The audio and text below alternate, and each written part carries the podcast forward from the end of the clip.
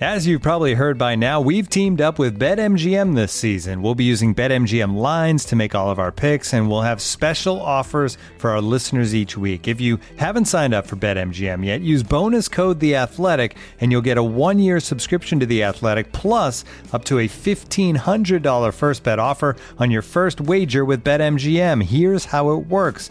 Download the BetMGM app and sign up using bonus code The Athletic. Make your first deposit of at least $10. Place your first bet on any game and claim your voucher for a one year subscription to The Athletic. See BetMGM.com for terms. U.S. promotional offers not available in D.C., Mississippi, New York, Nevada, Ontario, or Puerto Rico. Gambling problem? Call 1-800-GAMBLER. Available in the U.S. Call 877-8-HOPE-NY or text HOPE-NY 467-369 in New York. Call 1-800-NEXT-STEP in Arizona. 1-800-327-5050 in Massachusetts. 1-800-BETS-OFF in Iowa. 1-800-270-7117 for confidential help in Michigan. 1-800-981-0023 in Puerto Rico. First bet offer for new customers only in partnership with Kansas Crossing Casino and Hotel. Don't forget, if you haven't signed up for BetMGM yet, use bonus code The Athletic, and you'll get a one-year subscription to The Athletic, plus up to a fifteen hundred dollar first bet offer on your first wager.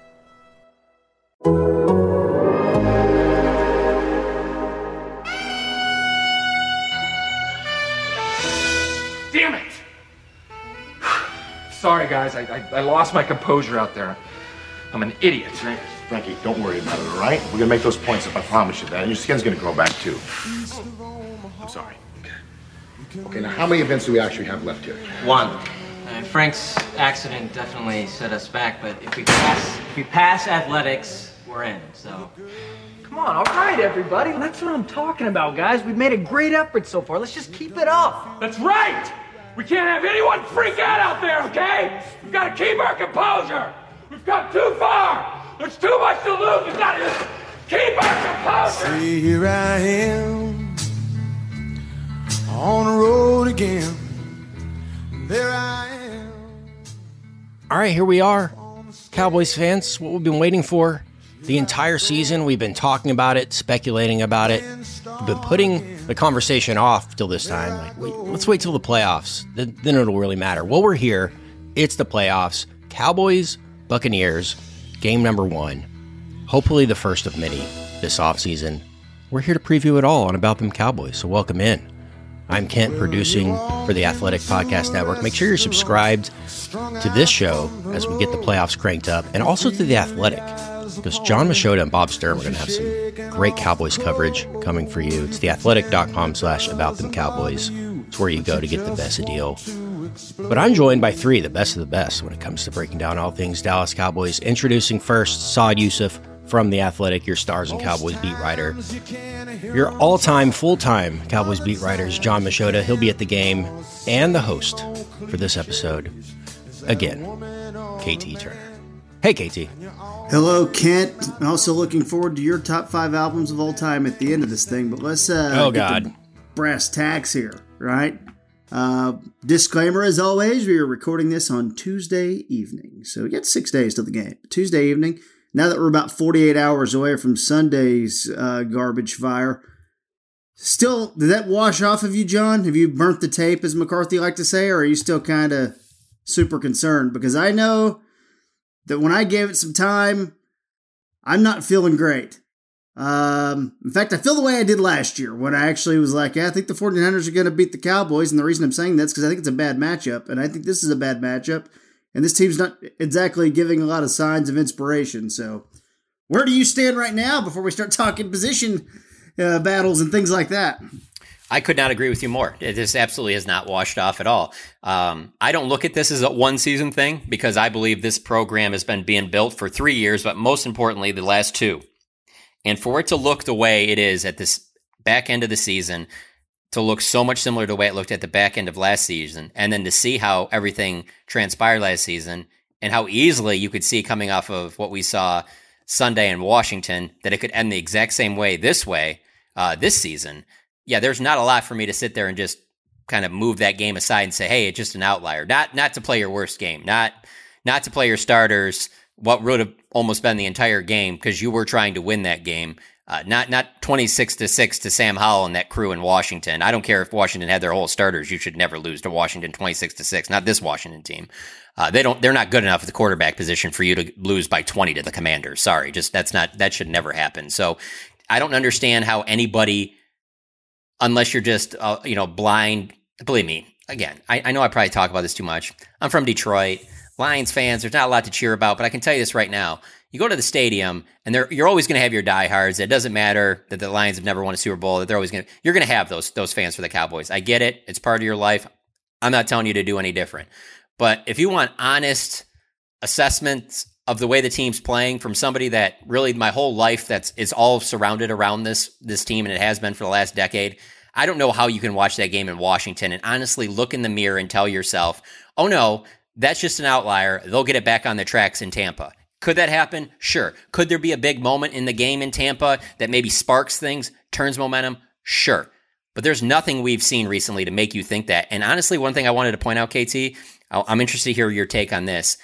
What I've watched, I feel like, for the better part of the last month and a half, is a team that played its best ball against the Vikings and we're almost like, yep, we showed you we're ready. Let's start the playoffs. And then have just kind of had it in cruise control ever since. And I don't think that that's a good thing going into the playoffs. No, no, it's it's it's bad news bears to be honest. And you know, there's we can talk about the reasons why. I, I, think you can lean on injuries. I mean, look, the Anthony Brown injury and the Terence Steele injury are absolutely huge, and the running game has tapered off since Terence Steele got hurt. It kind of matches up pretty well there. And if they can't run the ball a little bit, and teams are able to stop the Cowboys with four defenders, five defenders, and then zone out in the back and give Dak a lot of opposing color to look at, it ain't good. The Cowboys' offense isn't good. And that's where I'm just really concerned. You know, the thing about this this specific matchup is Tampa Bay is uh, has a really good defense, and it's a defense that's been put in a lot of bad positions. This defense could be way better than it's been. The offense has put this defense in some terrible positions, uh, really all year long, except in like clutch situations. And that to me is where I kind of go, okay, well, are they going to be able to stop the run? I think they are. the The number one concerning thing to me, and I, if I'm repeating what we said on Sunday, I, I apologize. The Cowboys were trying their damnedest to move the football on Sunday against a lot of backups from Washington. And I really would love to be a little more optimistic and, and come in and not seem seem like a negative Nancy or a Debbie Downer. But dude, they were trying to move the ball and couldn't do it. And that is just the ultimate of slaps in the faces. So I don't know, man. It's, mm, mm, now look, got a long time. Maybe we have a good week of practice. Get to Monday night, lights on. Maybe you get up early the thing this team needs, and it's a lot to ask on a guy, but you know what? If you can rave about a guy in October, then you can ask for him to do something in January. And by something, I mean a lot. They need Micah Parsons to wreck a game. They need Trevon Diggs to, to get you a big interception. And Micah Parsons hasn't wrecked a game in a long time. And that needs to happen. I'm very fascinated to see how they end up deploying him because you know, we'll see if we get Leighton Vander Esch back. I know uh, McCarthy said that he's kind of trending up and things like that. So we get Vander Esch back. Maybe he could cover. We know Brady likes to throw a lot of short passes. They need Micah Parsons to have not only a one good good game run, they need him to have two, three, four game run. Otherwise, this thing's dead in the water. I agree. Um, to your point about getting, they're supposed to get. They plan on getting Leighton Vander Esch back and Jonathan Hankins and Biadasz um, and and uh, uh, DaRon Bland with the chest injury. They expect mm-hmm. to have all those guys. So Great. will they be 100%? No, but it, it obviously helps things to have those guys out there because they're some of your better players. Uh, and we all understand that. My big issue with their injuries is that it's not like they don't have Dak, CD, Schultz, Zach Martin, Micah, Demarcus Lawrence, Trevon Diggs. Don't no those guys are those guys are out there and they're playing. But we're going to talk about how a season was derailed because Terence Steele went down. That's what we're going to do. That we're going to we were derailed because a your second and third best corner went down. I, I mean, not not your number one com- corner, not not not your all pro corner. He's out there, but you can't find another number two or three. And I do think they found an, another guy in DaRon Bland if, as long as he's healthy. But those are things to point to, and and I'm not saying that they shouldn't be considered, but you shouldn't play as poorly as you did Sunday because of those things. You, there's just too many yeah. good players that had their helmets and shoulder pads on Sunday in Washington for you to play that way to sit there and be like, yeah, but you know what, John? They didn't have Biadasz and Steele and Leighton Vander Esch. Uh, oh, oh, that's why they gave up 150 yards to a bunch of guys I don't know and and Sam Howell. Oh, okay, that makes total sense. I get it now. I mean, it's it's inexcusable. Um, and so because of that, I wanted to go back and look. I'm like, you know what? let, let's go back to training camp and what, what, what the thought process was there. And that was, that wasn't to make the playoffs. That was to make a playoff run. And so for tomorrow for the athletic, I'm going to be writing about kind of where things are right now. And I wanted to go back and look. And to me, a, a deep playoff run, or at least to meet those expectations would be the conference championship game. And after the Vikings game, I don't think anybody would have said that's out of line. The way they've played the last month and a half, you probably do think that's out of line. But I was like, let me just go back and, and, and look through team after team – and see how the teams that made it to the AFC or NFC championship game did uh, at the end of the season. You know, let's see how they finished mm-hmm. it out. So I figured let's go back the last 10 years because that's four teams each year. So that's 40 teams. I was like, let me see how these teams have done. Let me see if I can find some teams that played this poorly at the end of the year. And so in the last 10 years, the only teams I can find are so the Jaguars in, in 2017, they lost their last two games finished 10 and 6. They went and they went to the AFC Championship game, lost to the Patriots. Pretty good game, 24-20. Bortles. only different one yeah, Bortles. So I mean, you can sit there and say, "Hey, I could see keep in mind though that Jags team they played their first play, uh, playoff game at home. It, they weren't on the road, you know. So there's a, not apples to apples completely. The only other time before that in the last 10 years is so the Patriots in 2015 lost their last two games, finished 12 and 4 they lost the AFC Championship game to the Broncos again, close, 20 to 18. So those are the only two teams out of those 40 in the last 10 years that have had somewhat of a questionable finish to the season, okay? Then I can go back to 2012. If you're a Cowboys fan and you want hope, 2012 Ravens is your hope. They went on to win the Super Bowl after losing four of their last five. Joe Flacco was their quarterback. Mm-hmm. Certainly not. He was awesome in the playoffs, though. It wasn't. They didn't win just because they had a great defense. Joe Flacco was awesome in, in, in that postseason run. That's probably where you hang your hat. And then before that, you'd have to go all the way back to 2009.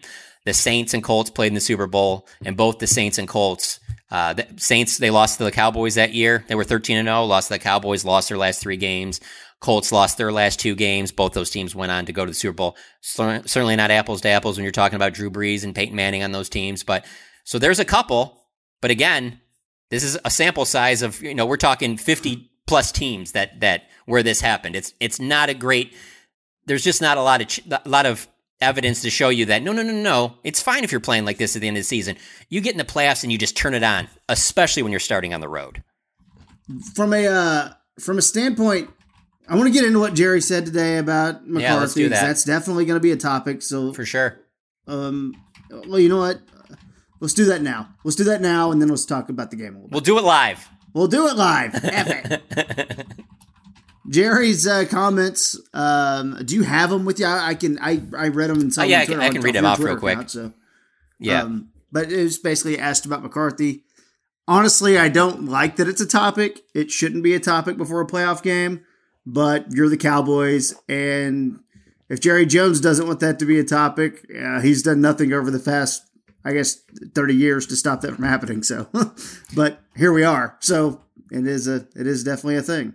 Yeah. So he was at, Jerry Jones was asked uh, Tuesday morning on the fan if anything that could, is there anything that could happen in that uh, playoff game against Tampa Bay in the wild card round that could impact his job status? And at first he just says, no, no, that's it. No which you can take that whatever you want, but it like it doesn't mean much, and I'll tell you why in a second. And then he added, "I don't need to go into all the pluses or minuses. I've got a lot more to evaluate Mike McCarthy on than this playoff game. First of all, there's no way that you're going to sit there and go in right oh before my, playoff. That's oh, that's uh, I don't like that as a fan slash. There, there's no way you're person, but yeah there's no way you're going to go into this game and say anything other than no that it, this isn't going to impact their game why would you sit there and say yeah if they lose or if we lose on, on monday he's out you're not going to sit there and say that. I mean, Sure. the cha- the percentage chance of an owner saying that in any sport is less than one percent. So I didn't expect him to say that. But I, I, I mean, I, I get it that some people might listen to it and say, "Yeah, but he had so much conviction."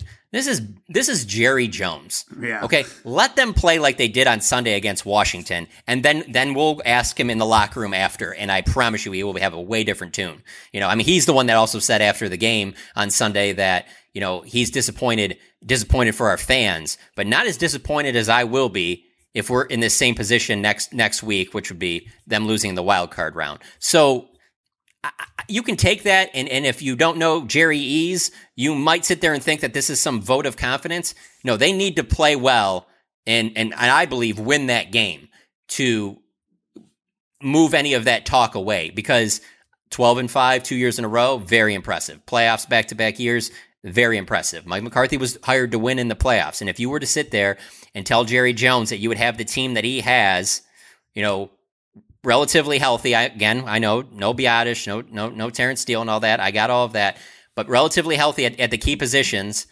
uh, He would he would take that you're going to win at least a couple playoff games, and to come up with none, there'd be a lot of people saying like, I get it, Garrett wasn't winning back to back twelve win seasons, but there was he at least won a playoff game, you know. So there's going to be some issues there that things that he said Tuesday morning on 105.3 The Fan aren't going to hold weight a week later. Yeah. And my one issue with it, though, that I have to add in here, though, is people don't make just coaching changes just to go, we just need to make a coaching change when you're winning. You might do it when you're losing. I mean, I, don't get me wrong. The Texans, I mean, I don't think they should have been making a coaching change. I thought Lovie Smith did a great job, but when you're bad, it's a little bit different. When you're winning, you make a coaching change because you think you have someone that can take it to the next level and be better.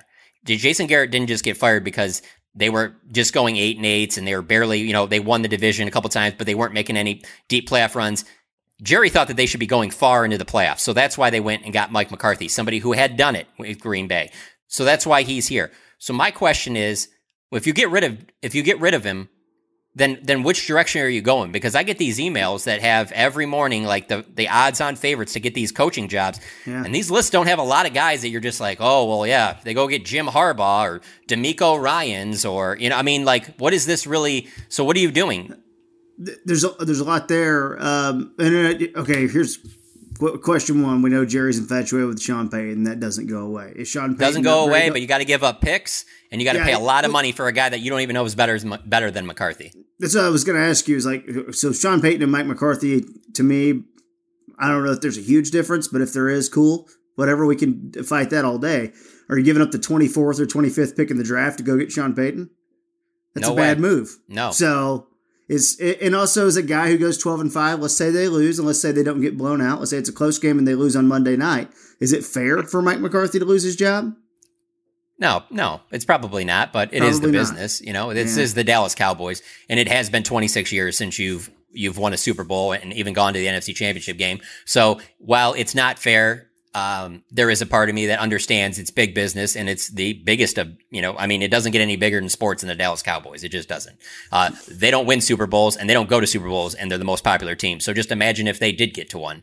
Um, my and then my other part of this is like so then you know a lot of people say Dan Quinn you're just going to elevate Dan Quinn how how do you know that's the answer have you seen enough from them defensively this year where you're just like well that's a no-brainer literally to be honest with you forget Dan Quinn forget Mike McCarthy forget the rest of the NFL the only situation I can think of where I'd be like yeah you got to kind of do it if because there isn't this this isn't them going to get Bill Parcells there isn't that coach out there where you're just oh, Yeah. oh this is obvious the only the only scenario I could come up with and again it's not a real one but it would be if the Rams again won the Super Bowl this year, Sean pa- Sean McVay was coming off going back to back Super Bowls, and he was like, "Hey, I'm leaving the Rams. I'm going out on top. I've always wanted to coach the Cowboys." And Jerry's like, "Well, I, I got to do this." And he's coming off back to back Super Bowl wins. I, you, you know, young coach and all that stuff like that. I get it, but even he just showed you this year how difficult it is to even be on that level. There's just no coach that you're going to sit there and go, "Oh yeah, well, they got to get rid of Mike McCarthy right now because this guy is the answer." I would love to know who that guy is.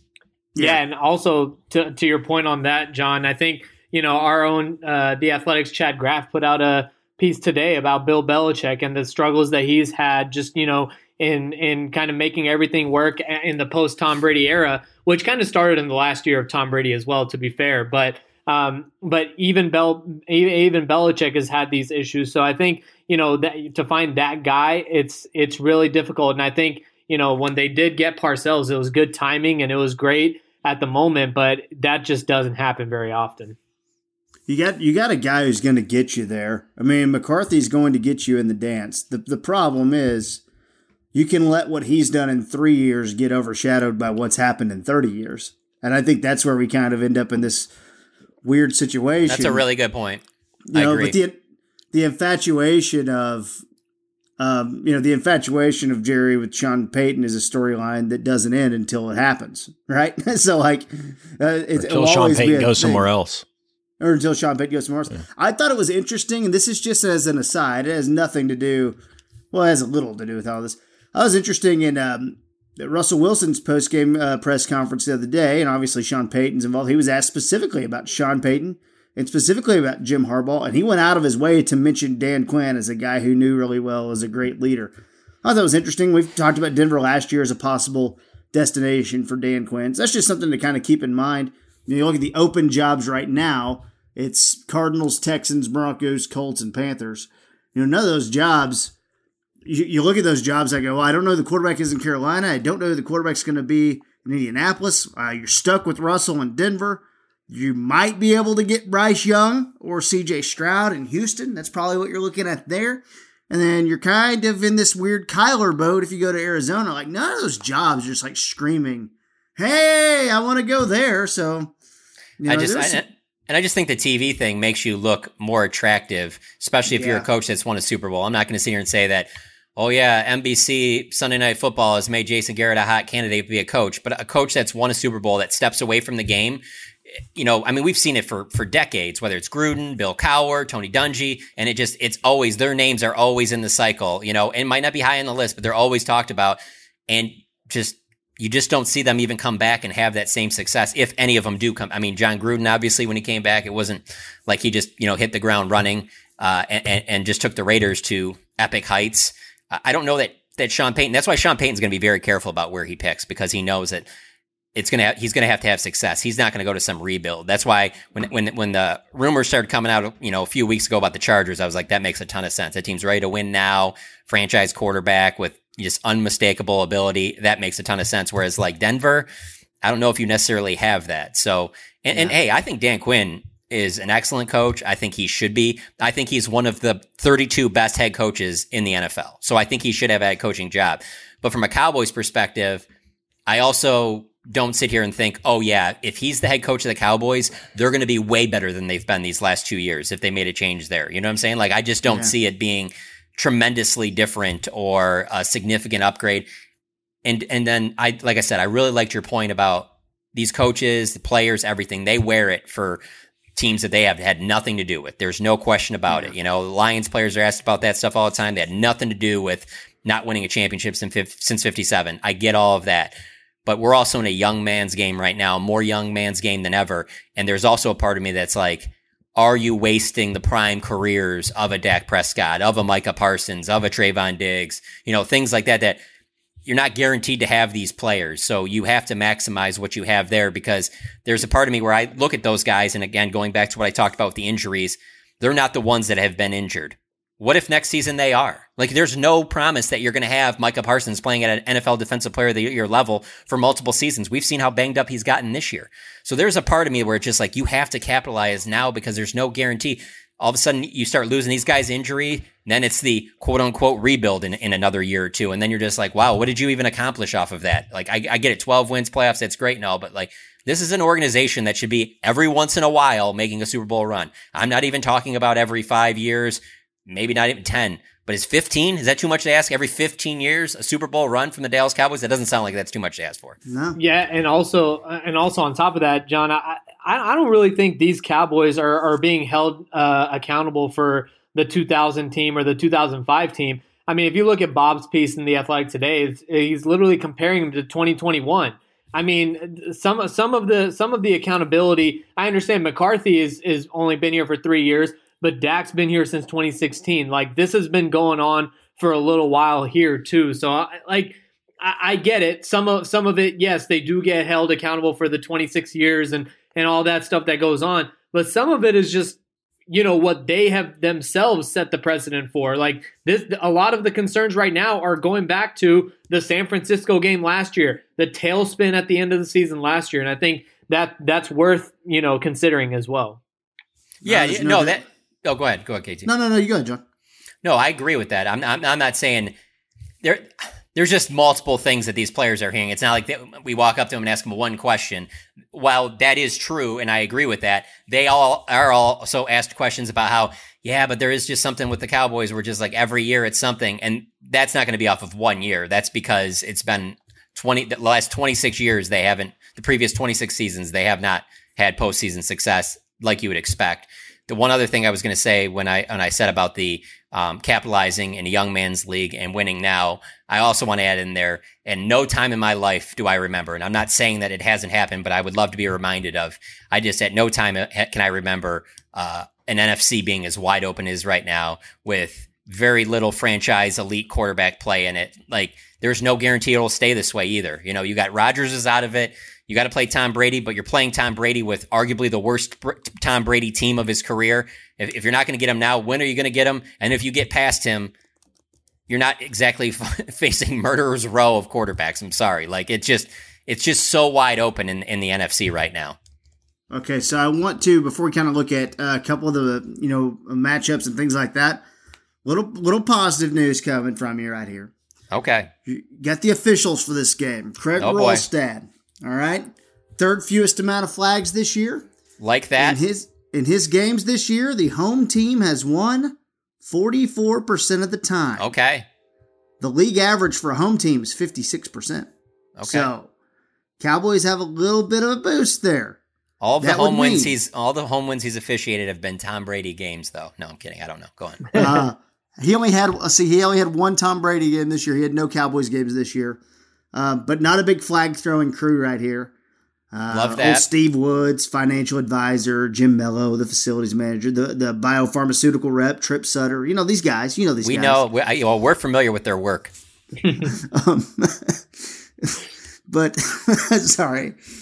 Um, so that's two years though. Road teams over the last two years, typically, at least uh, odds will say, they win Craig Wrolstad games. So just something to keep an eye on there. Um, when the Bucs have the ball, my question for both you and Saad, let's start with Saad this time.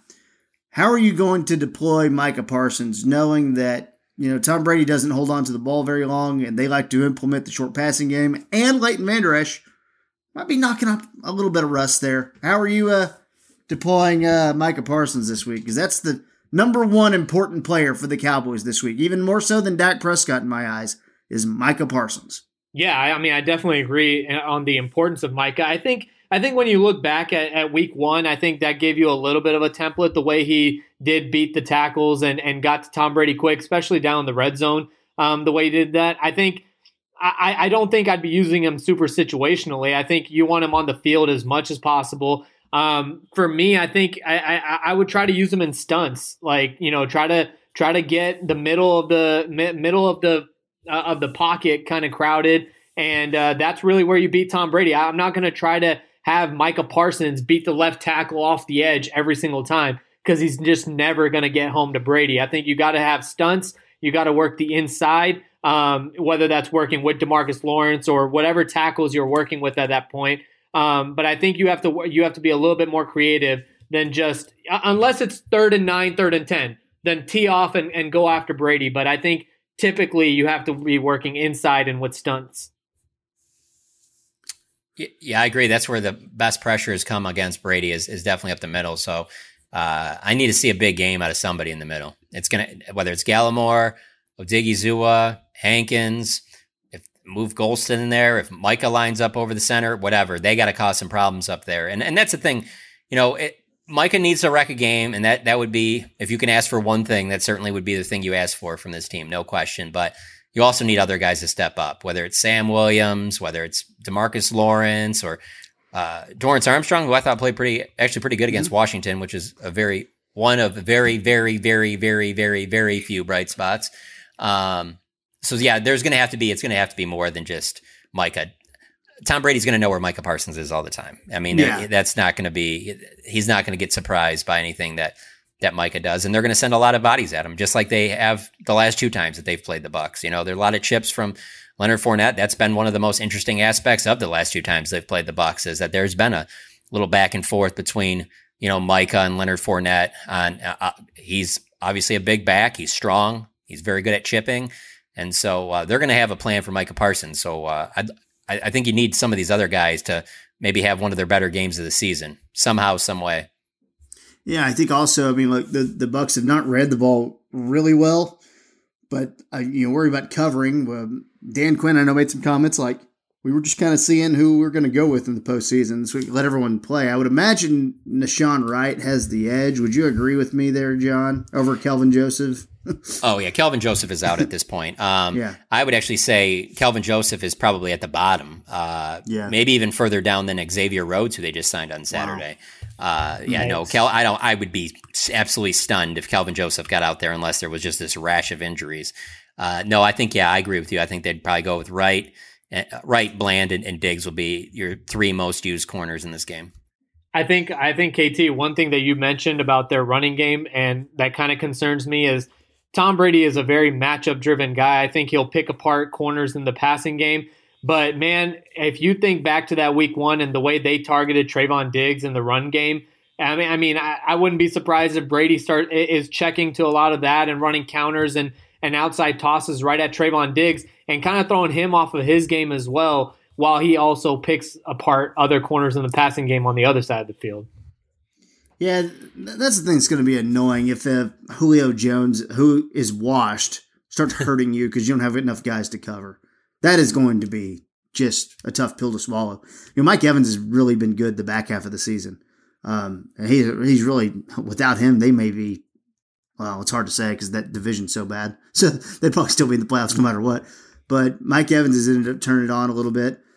I know Russell Gage got a little banged up, you know, in the game the other day. They got this guy, uh, Deven Thompkins, they like to give the ball to on end rounds and things like that. Kind of a speed demon guy who you don't hear much about. They'll probably implement him for a trick play or two every now and then. So, you know, I just, I don't think they're going to go put up 30 on the Cowboys. My concern now goes to the other side of the ball. Let's talk about when the Cowboys have the ball against the Bucs defense. Since Terence Steele's been out, they, they haven't been able to run the ball. So this team can't run the ball. That's a problem. I don't know that that gets fixed. And I love Tyron Smith. I don't love Tyron Smith at right tackle, but what are your options, right? I I had heard this, and I heard this from Jeff Kavanaugh, who I do a morning show with on the Freak, and he said they like McGovern at right guard more than any other position. Yeah, that's right. And that's where I just kind of go, man, what were your options? Uh, I know it's too late. I know Tyron volunteered. And I know this is maybe just grasping at straws while drowning. Um, but like, there's something that feels better about what if we did just do the whole Zack Martin? I know you don't like it. Go out to right tackle, McGovern right guard, Tyler Smith left guard, Tyron goes to left tackle. McCarthy made comments quoting Josh Sitton, a former um, Packers offensive lineman, talking about the difference in left tackle and right tackle is like wiping your ass with the wrong uh, uh, with the opposite hand. Which, if you guys have ever tried it, it's weird. Um, so, like, I Let me I throw. do Can I throw like- out? A, let me throw out a hypothetical off that though. Yeah, man. while I I understand that and that does sound unpleasant, if you told me that in 2009, 10 and 11 for all those years I had to wipe with the other hand, if I got 3 years of experience and I cuz I don't know what Tyron's high school experience is at right tackle, and then I went back to you know wiping with my other hand for the majority of my career. Hmm. And then there was one year I had to go, but and not even a year. It's like a couple months. Like, I, I, I- I don't know that it would be that difficult on the wiping side, but on the playing the the offensive tackle side, I get that that would be a little bit more difficult. I just bring this up because do we just not think that Tyron Smith might just be done? I, I still think he's okay as a pass blocker. Was he okay against the 49ers in the playoffs? And how much have we seen him in between that? Yeah. I think that McCarthy is I, not think I know McCarthy is not the type of person to call any. He will never call a player out at the podium. There's just no. He will not do that. So he went with the Sitton line, which we've now heard three times since he's been the Cowboys head coach. That's been his kind of a go to. And just think about it from a psychological standpoint. When you answer that way, it gets laughs. It takes people off of the thing. That also was an ender at that press conference uh, on Monday. Like, because he doesn't want to sit there and probably say, yeah, no, Tyron's not very good right now, you know? So we'll go to the Sitton line and, you know, we'll talk about wiping asses because it'll take away from that. To the, to the Cowboys, to defend the Cowboys on this, I just don't think that they have somebody that can play right tackle. I just, I mean, so it's like, Tyron, you're the guy now. You know, they just didn't have a good enough yeah. backup plan because Peters can't play it. Uh, Zack Martin clearly doesn't want to play it. Uh, so what does that leave you with? You're, you're, gonna you're gonna have your your left tackle rookie that you thought was going to be your left guard. You're gonna move him over to. I mean, they're just this is where they're at. You know, it's a bummer because the run game has suffered because of it. And like I don't know, man. I, you got to get away from Sunday, right? You get away from Sunday where it's it oddly felt even they're down thirteen nothing. It felt like they're just trying to run the ball and get out of there a little bit. It's but, also it's also just a a damning kind of reflection for me when you think back to two years ago, what the conversation was about Terence Steele, and then and then the kind of year that he had last year, and then they let Lyle go, and everyone was like, "How could you let Lyle go and and put Terence in this big role?" And this is all revolving around the loss of Terence Steele. I think you know, obviously, if you had Terence Steele, you you feel a lot better about all this, and it's, it's just kind of the way it goes, I guess.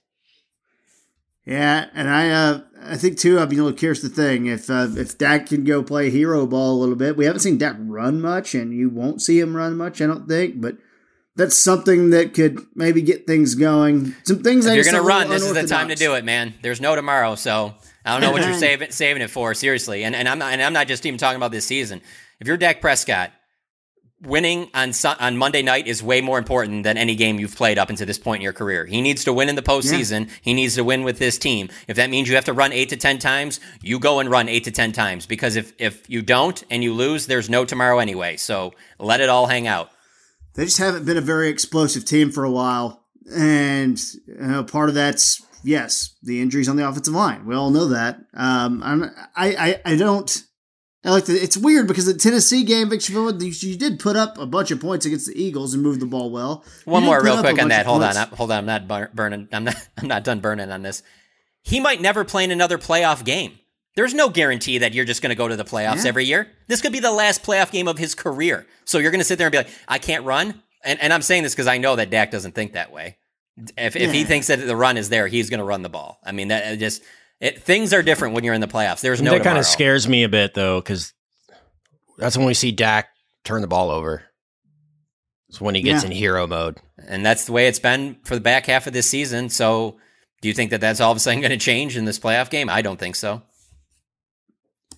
Will make me feel ah. better about things, Jon. Damn it.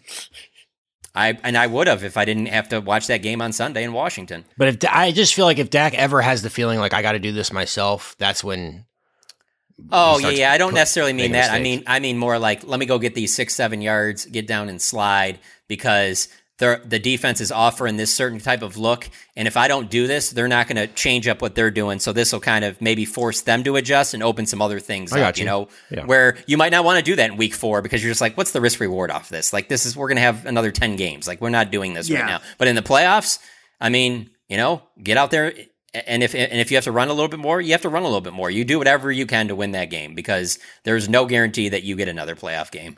I mean, what was it earlier this year? Was it the Vikings game or the Colts game where he got down to the goal line and and was you know trying to linebacker his way into right. the end zone? I think it was the Vikings game, but yeah. um, but yeah, I mean, like you know, he he he does it on occasion, but uh, like you're right. I mean, if you're going to do that in the middle of the regular season, you you better do it. You better leave everything hanging on Monday. We've seen him do that in the playoffs before. You know, right. Think back to the Rams game yeah. years ago. Things did like it in that. Seattle. But this is where, where or did it against Seattle and, and, yeah, and, Seattle, his yeah. only playoff win. Yeah. I think where I, I go to is like the style of the game matters. And the Cowboys, ad nauseum, we've said, need to get ahead. We know all that stuff. Put pressure on the opposing team via pass rush, all that stuff. And unless you can get like a, a quick jump on things, the offense wants to be explosive. They want to try to be explosive. They want to push the ball down the field, which brings, you know, things like interceptions into the mix and things like that. But that's what they want to do. And then kind of like lean on the run game and, and all that stuff. I just don't think the matchup caters to that. And that's where, you know, you give me the Vikings, I feel way better about this game. Uh 49ers and Bucs to me were were scary. I would rather play the Eagles, to be honest. Um I know that's pretty debatable considering they've got the bye. I want nothing to do with San Francisco right now, which is weird. The Brock Purdy thing is that I'm I'm just more conflicted about that than anything else in sports. Um, but it, you keep watching him and he keeps making kinda- more throws to prove You kind of think you kind of think eventually he's going to have his TCU versus Georgia game. I do think it's coming, but I don't know that there's a team in the NFC that can make it happen. Yeah. If you're the Cowboys or the Cowboys fan, who do you want to win between the Giants and the Vikings? Vikings. Mm. Actually, Giants. I don't yeah, care. I think actually. I'd rather the Giants, Giants. They, they, they, yeah. If you, well, are- are you hoping someone beats the Niners? Is that No, Seattle's not going to beat San Francisco. Let's get that. Seattle's not a playoff team, so that doesn't who's count. got the best chance of beating San Francisco? That's who you want to win. And I don't, I don't see any way that that's the New York Football Giants. Sorry, I think I would say Vikings because I think I can go beat the Eagles. right? I don't feel good. and NFL players don't talk like this, right? Teams don't talk like this. I'm just hmm, they I'm saying this as a from a pan, a fan or a football watching perspective.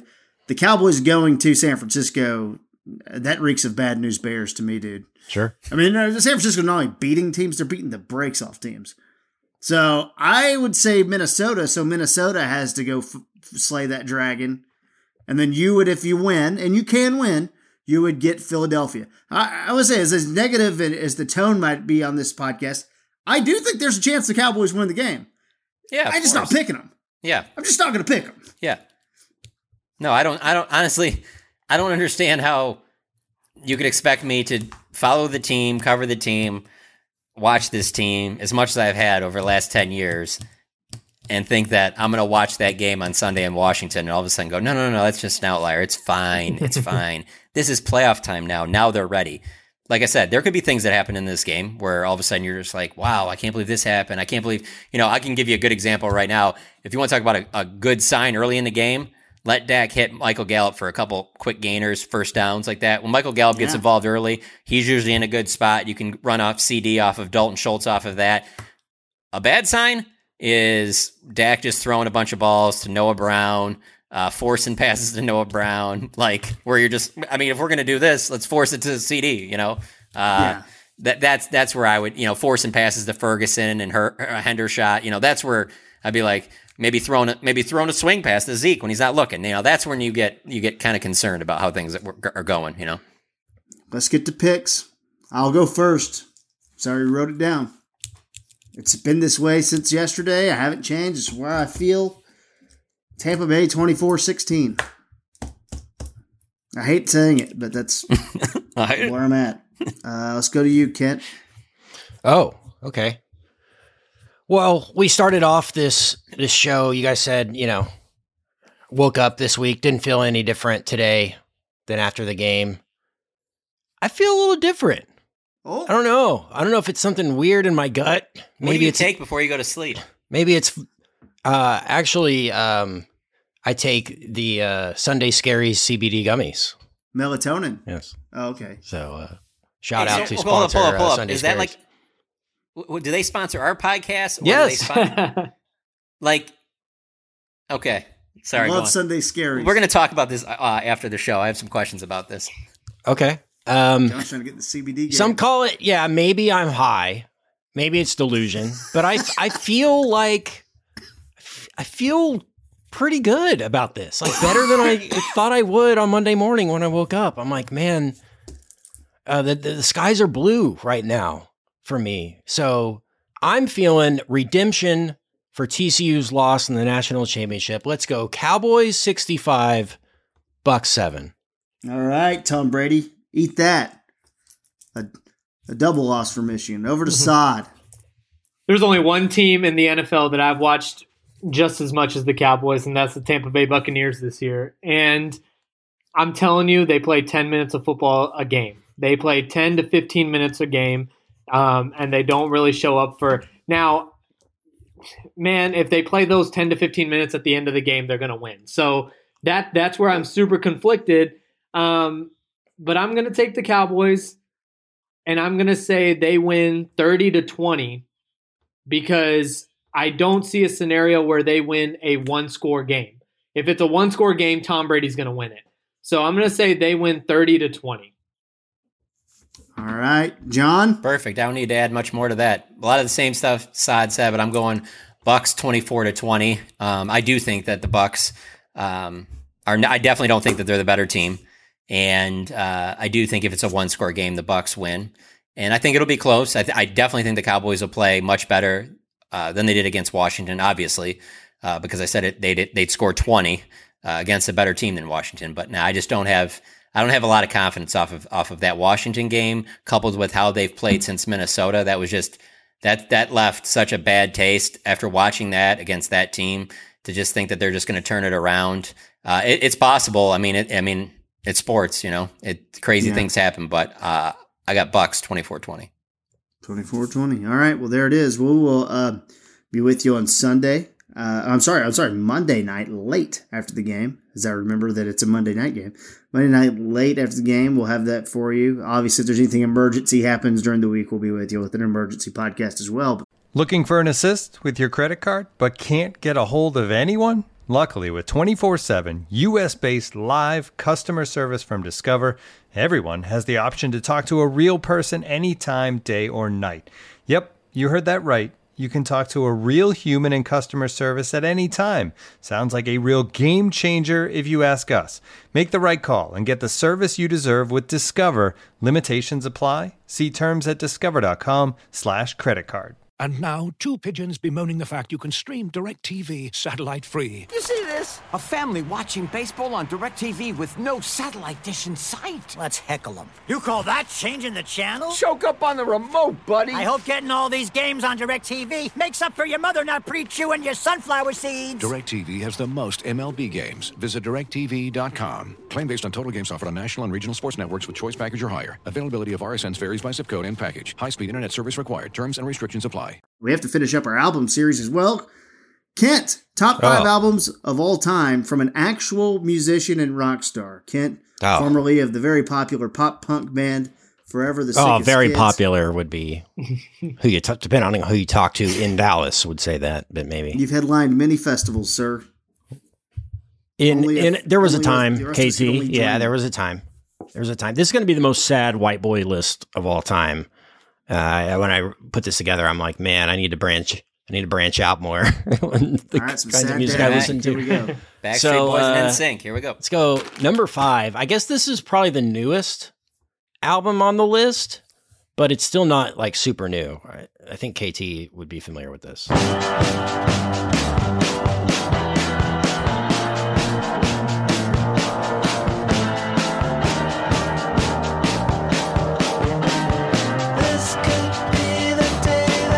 This is uh, Lonerism from Tame Impala. Tame Impala, yes. KT. This is good stuff. You were at The the uh, sh- show where they opened for the National, right, in Dallas, like Yeah. uh, around this time. Yeah, Yeah, right, right around this time this this record came out. Uh, great, great record, great Before bands, one of the best live bands. stars. Before what? They'd blown up into huge stars. This is before they were huge, and they were sitting outside by a van. Looked like a bunch of hippies. It was really, really wild. And then, about two years later, they're huge. Yeah, they they were opening that show. That was at the Southside Ballroom in Dallas, Mm-hmm. which is a you know five hundred to thousand people. And then my wife and I just saw them this last year at the AAC. So yeah, that's pretty. With the full pretty amazing spaceship. trajectory. Great, great Yeah. live show if you ever get a chance to see them too. Great rock, dance rock, uh, you know, seventies rock uh, band from Australia. There you go. There's my number five, Lonerism. Um, this album, I don't know how big a jazz guys you are, but like this album, I've probably listened to the most in my lifetime. I've MC probably- Hammer, Hammer, please, Hammer, don't hurt him. Honestly, I probably listened to that one a, a ton of my lifetime. Big MC Hammer guy in the '90s. I had that one for sure. Uh, but this is Miles Davis, uh, kind of blue. And this album I've probably listened to, I don't know, almost once a week for like t- 20 plus years or so. It's just a great, uh, jazz album, and uh, you know, always have it on when I'm reading or studying, working, driving, sleeping. Uh, yeah, great, great album. Big jazz guy, and uh, this is one of the all timers. If you uh, Every true you're not a jazz musician guy. really likes jazz. You know, a Do true they? Musician. I, thought it was ja- more of a more of a niche nerd thing than a. For me, musician jazz is jazz is one of those things where it's it's very sophisticated and and you know you just when you go out for a nice dinner or something like that, it's gotta be it's gotta be jazz. And I I have like a deep appreciation for that for that genre, but I don't necessarily listen to it myself. But I think uh, Kent, you last time we got done with KT's album, you gave me a you texted me a rec and it was really good. So I'm gonna give this Mhm. a shot too because this is this is a jam. Yeah, g- go. was this go- in uh, was this in Whiplash? This was not. I mean, this style of music was was certainly certainly in Whiplash, Caravan, and and all that stuff. I like that uh, movie. Yeah, love That's that what this movie, reminded me love of, sorry. Chazelle. Hey, see his new movie uh, Babylon if you like jazz too. Tons of jazz in, in, in that one. But uh, yeah, love Did, jazz. did you not and, like uh, Whiplash, this by the way, Ken? Oh, I love it. It's a- Okay, just making sure. a- it, it might be a top five movie for me. I- I love that movie. So intense. Incredible. Yeah, yeah, movie. no, you're right. Uh, but yeah, so that's kind of blue for Miles Davis. Um, probably my most listened to album of my lifetime. Um, here we go. Top three. Number three. Oh, this, there's, there's like an intro on this or something. I don't know.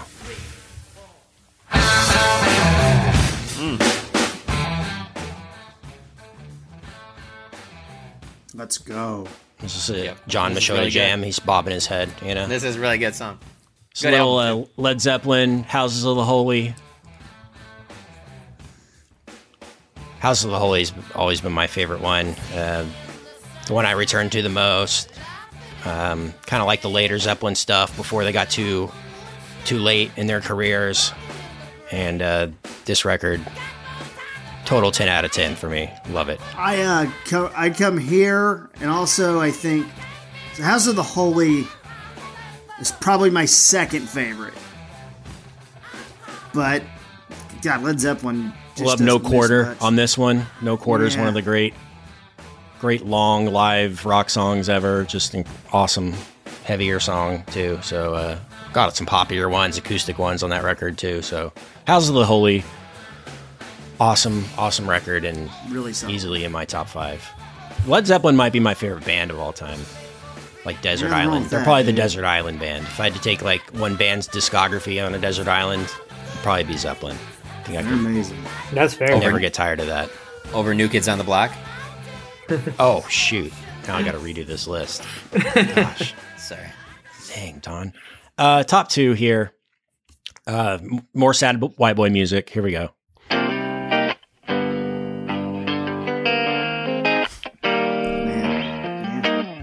Man. Blue. Oh yeah. All right. Oh, yeah. Uh, yeah, Weezer, the Blue album for sure. A lot of people say Pinkerton. I don't know where you fall on that, KT, on Pinkerton Blue, but No, uh, Blue. I'm always Team Blue. Actually, I think uh, Make Believe from 06 might be my second favorite Weezer album. I know that's a- Wow, that's a pretty hot take. I like yeah, that. That's a, huh, a yeah, deeper, that's a good Blue, one. yeah, the Rick Blue Rubin one. Yeah, Yeah. Rick Rubin one. It's a lot of Uh, gummies, gummy music, classic. you know? Just really Yeah, hell yeah, man. killing a whole bottle. This this album though, Sweater Song, Buddy Holly, Surf Wax America, Say It Ain't So. Yeah, that's Just a lot of total- hits. Th- Total th- what- jams. only This in is their first album, you said?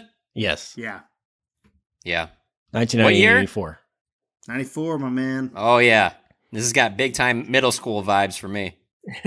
Oh yeah, no, me too. Yeah, I, Late, I was late big elementary, early middle school. I was six. This is the uh, influencing my musical career band uh, the most, probably. Yeah, uh, them or Blink 182, uh, you know, back in the day. Classic.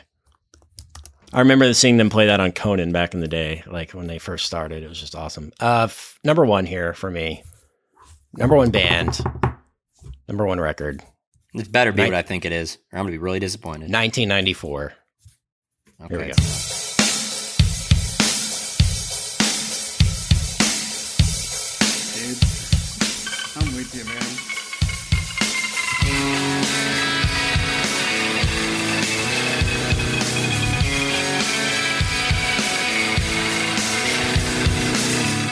Had to go Oasis. My favorite band. Come on. Dude, there's nothing wrong with Oasis, my man. Total, total masterpiece. Best debut album, maybe. Incredible. Nice Incredible. guys. Maybe, maybe wanna only behind with. Weezer. Oh, they- oh yeah. they do Love some Liam Gallagher. stuff. Good people. This is the album. This this is a this is the album that like my teachers kind of like threw on us and like this is what we listened to in school growing up because Oh, this was really? all their favorite. Yeah, absolutely. I, I mean, I I absolutely love it for sure. Yeah, it's classic, classic album. Supersonic, Live Forever, Columbia, uh, Rock and Roll Star, Cigarettes and Alcohol. So many great, great songs. Was, uh, and then the one after this, Morning Glory, of course, with Champagne Supernova and Yeah. and Don't Look Back in Anger and Wonderwall and all those. It's incredible as well. What a This run. one. What a two album run. Oh, incredible. Well, that was fun to do, guys. I enjoyed getting to know you guys a little bit. So, are we gonna do? Uh, what are we gonna do next? You know, TV shows, something like that. I'm okay with That'd that. I think Saad's kind of pinned down. Where The Office five times. Yeah, You know, my number one will be, but um, yeah, that's true. But other than that, I like the it won't be. lists. Top five SNL cast members of all time. Um, we can do TV shows. We can do movies. We can do something like that. We'll figure it out. It's gonna be a long off season. Uh, wait, why am I talking about the off season? The playoffs are starting. Oh God. All right. Well, to sum it up, two of us picked the Bucs. Two of us picked the Cowboys. That's what people really care about when they listen to this podcast. Who'd you pick? So we'll be with you on Monday night. It'll be late. John will be live from the pirate ship. The day after his birthday, cannons. by the way. Wow, what a bad city to be in for your birthday. Yeah. Not a lot to is. do there, man. Yeah. No, It is what it is. offense, is. Uh, do what you got to do. Well, I've been to Father- worse. For Father Jon Machota, for Saad Yousuf, for Kent Garrison. So, uh, John, if you think we need to do an emergency podcast based on any crazy comments this week, let us know. We'll do it. But that is uh, it, uh, it for our uh, preview episode for Cowboys Bucks on About Them Cowboys. We'll see you late Monday night. Here I am on the road again. We can't have anyone freak out out there, okay? We've got to keep our composure. It's gone too far. There's too much to lose. It's not. Keep our composure.